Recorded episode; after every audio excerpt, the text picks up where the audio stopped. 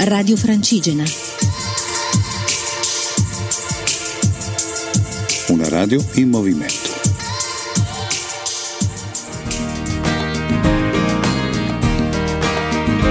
Ho sognato una strada che si ferma su un ponte e che di là da un muro alto corre l'orizzonte. Mi ci vorrebbe una scala, mi ci vorrebbe una luce. Ci Ciao, sono Marco Giovannelli che sto camminando un tratto della via Francigena da Monginevro fino a Vercelli, completando così il, diciamo un po' una di quelle che sono le varianti, gli affluenti alla Francigena. Eh, la tappa di oggi partiva da Ul, o Ulzio, come purtroppo è stata storpiata durante il periodo del fascismo e ancora oggi qualcuno la chiama così, e mh, aveva la sua fine a Susa, una tappa quindi ancora dentro la Val di Susa, dentro le montagne, e da oggi però di fatto siamo scesi in una situazione un po' più collinare, direi proprio di pianura perché siamo a 500 metri. Con la tappa di oggi si scende la Val di Susa almeno nella parte del Montanara, chiamiamola così. Eh, la tappa ha avuto come punto d'approdo proprio Susa, la città di Susa, eh, importante per ragioni storiche legate ai romani, con eh, la partenza da Ul. Stamattina molto presto perché temevo il caldo che poi in realtà non c'è stato quasi mai e comunque si è partiti da 1100 metri per arrivare a circa 500. Una tappa molto bella fino a Exil perché si sviluppa tutta dentro il bosco, si sviluppa quasi completamente fuori dalle strade e dall'asfalto e in modo particolare è spettacolare il bosco di Salbertrand, eh, dentro nel parco e, e, quindi è sede anche del, del, parco naturale del Gran Bosco. Quando inizia la discesa verso Exil si rimane colpiti subito dall'imponenza del castello, un forte veramente incredibile che poi eh, guardarlo da sotto veramente lascia sbigottiti perché non solo è imponente, ma è veramente molto molto grande. Purtroppo, come spesso capita a chi fa un'attività di pellegrino, non si riesce tanto a poter guardare con occhi turistici ciò che si attraversa, o quantomeno nel caso del forte l'impegno sarebbe stato troppo elevato e quindi ho preferito proseguire. Da qui però purtroppo eh, la situazione della tappa cambia notevolmente caratteristiche perché si esce da una situazione eh, tutta di sentieri e tutta all'interno del bosco per iniziare una lunghissima sequenza di passaggi su asfalto, alcuni dei quali anche purtroppo non piacevoli, come quello per esempio che porta eh, proprio da fuori Exil al, eh, al punto di partenza del cantiere della TAV. Questo tratto, che in pratica rimane sulla sinistra della Dora e eh, in modo particolare da, alla sinistra di Chiomonte, è di fatto tutto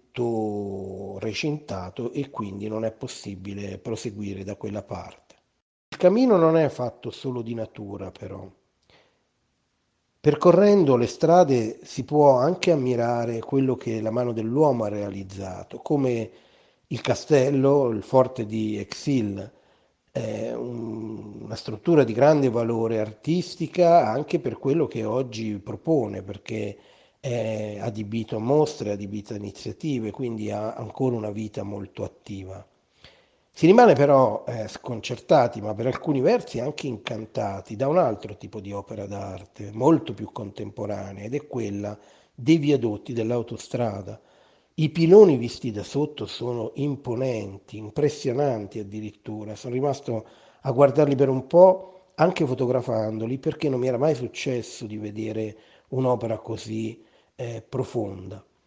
e così in, importante, insomma, no? E però per altri versi è chiaro che sono uno scempio, sono uno scempio rispetto alla natura. E questo è uno dei tanti temi che comunque anche dentro il cammino appare quanto sarebbe importante lasciare che la natura corra e che abbia un suo corso, sia rispettata e quanto poi invece la mano dell'uomo permetta uno sviluppo e quindi permetta a un paese come il nostro di essere uno dei più ricchi del mondo, malgrado la pessima distribuzione poi di questa ricchezza, ma questo è un tema completamente diverso da quello del cammino. E per quello che è stato realizzato fin qui, comprese le opere ferroviarie che anch'esse hanno dei viadotti incredibili, rimane invece il grande tema di quello che si realizzerà, quello che ci vorranno ancora minimo vent'anni, quello che ha scatenato negli anni passati una, non solo polemiche ma anche vere e proprie battaglie sul campo e mi riferisco in modo particolare alla TAV. Eh, la TAV il cantiere di questa imponente opera che avrà una galleria lunga oltre 50 km, 54, quindi per poco rimarrà seconda al Gottardo e anche ad altre gallerie ferroviarie nel mondo, è, sicuramente prende in questo momento una fetta di territorio importante, sia per quello che significa la sicurezza di questo cantiere, sia per quello che tutta la battaglia antagonista ovviamente ha un po' costretto eh, a prendere delle misure, delle misure di sicurezza soprattutto. Per cui il sentiero che conduce da sotto Chiomonte, quindi a sinistra della Dora, conduce a Susa, di fatto oggi non è percorribile, bisogna optare per un sentiero alternativo che parte proprio da Chiomonte e che da lì comunque ormai siamo vicini, sono poco più di 6 km per arrivare alla conclusione della tappa. Una tappa da un punto di vista fisico abbastanza impegnativa, almeno per una persona come me che non è propriamente un vero fisico da, da camminatore. 30 km esatti con un dislivello in salita di 300 metri e in discesa di circa 1000 metri, per cui rimane comunque è una tappa mh, sicuramente dura per alcuni versi e molto lunga. Eh, in ogni caso la prima parte è veramente godibile in ogni suo aspetto, anche alcune piccole frazioni che si attraversano, mentre la seconda proprio in Chiomonte il suo fascino, ma poi eh, rimane questa riflessione proprio sulla mano umana, sulle strade, le infrastrutture e poco altro, ecco. Il paesaggio tutto intorno è un paesaggio di montagna, non una montagna particolarmente spettacolare, però sicuramente si rimane dentro una dimensione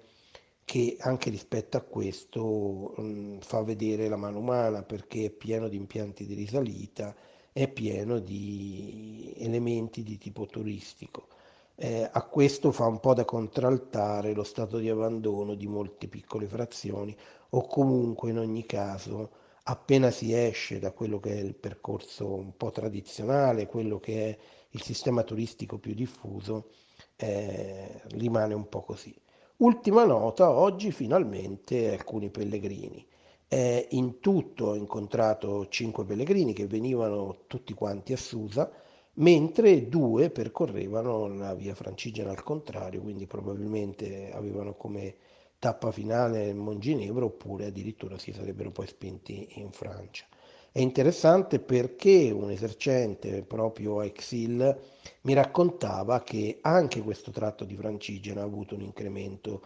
significativo, malgrado purtroppo le accoglienze lasciano un po' a desiderare perché da, da Susa in avanti, ma già Susa è abbastanza cara per gli standard e quindi eh, più avanti sarà un po' sempre così. Ecco, bisogna ehm, fare di necessità virtù, per cui utilizzare bed and breakfast, Airbnb,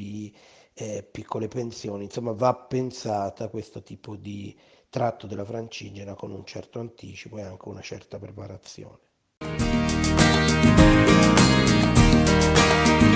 Ho sognato una strada che si ferma su un ponte e che